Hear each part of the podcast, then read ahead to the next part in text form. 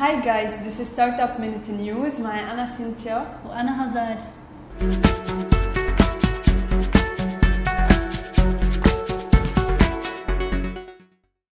أول خبر معنا لليوم هو عن Match Group اللي هو عملاق بالمواعدة عبر الإنترنت واللي بيمتلك كذا application مثل OkCupid Tinder Match.com و Plenty of Fish وهودي ال applications قيمتهم بالسوق حوالي 20 مليار دولار. Match Group حصلت على Harmonica. Harmonica كمان هو تطبيق من مصر بيساعد العالم ليلاقوا شريك حياتهم.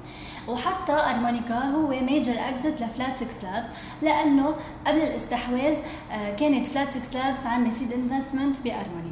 أزار بتعرفي شركة أوبو؟ لا شو هي؟ okay أوبو هي الشركة اللي سبقت أبل بنسبة مبيع وصنع التليفونات بالربع الثاني من 2019 أوبو هي Chinese phone brand وحسب ترتيب السوق الصيني لل phone brands بتجي سامسونج بالمرتبه الأولى من بعدها هواوي بيرجع أوبو وايفون أوبو وايفون اثنيناتهم بيشكلوا 11% من ال sales سبب تراجع أبل هو إنه هو الشركات الصينيه مثل هواوي وأوبو عم يقدروا يأمنوا احتياجات ال customers الصينيين بس بسعر آه، أخف من سعر اللي بيقدمه ابل استثمرت شركة Middle East Venture Partners بدبي ببايكيا بايكيا هي تطبيق باكستاني آه، بيأمن خدمات النقل والخدمات اللوجستية وحتى بيقدر يختص بالمدفوعات. قيمة الاستثمار ببايكيا كان 2 مليون دولار بال Series A بايكيا قدرت تجمع 5.7 مليون دولار. بايكيا بيقدم عدة خدمات بس من أهم خدماته هو الطلب على ركوب الدراجات بيتعامل مع مليونين شخص وأكثر من 200 ألف سائق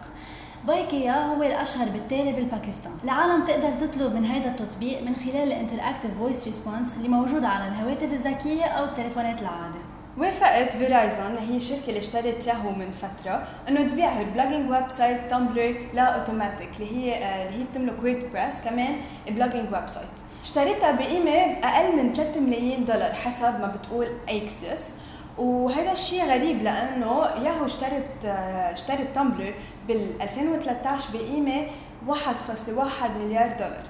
كرمال هيك من 2013 ل 2017 كثير انخفض انخفضت قيمتها أعلنت هواوي رسميا عن إطلاق ال operating system اللي لها اللي اسمه HarmonyOS وبالصين معروف باسم هونج مانج بهالطريقة هواوي رح تبطل معتمدة على الأندرويد وهيدا ال operating system رح يكون موجود بمختلف هواتف الذكية.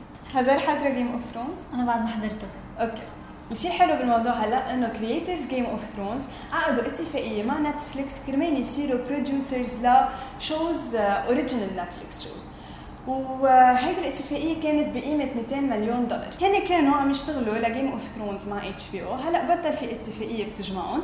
صار في اتفاقية هلا حصرية مع Netflix وبالمقابل كمان في عندهم اتفاقية مع ديزني كرمال the new Star Wars franchise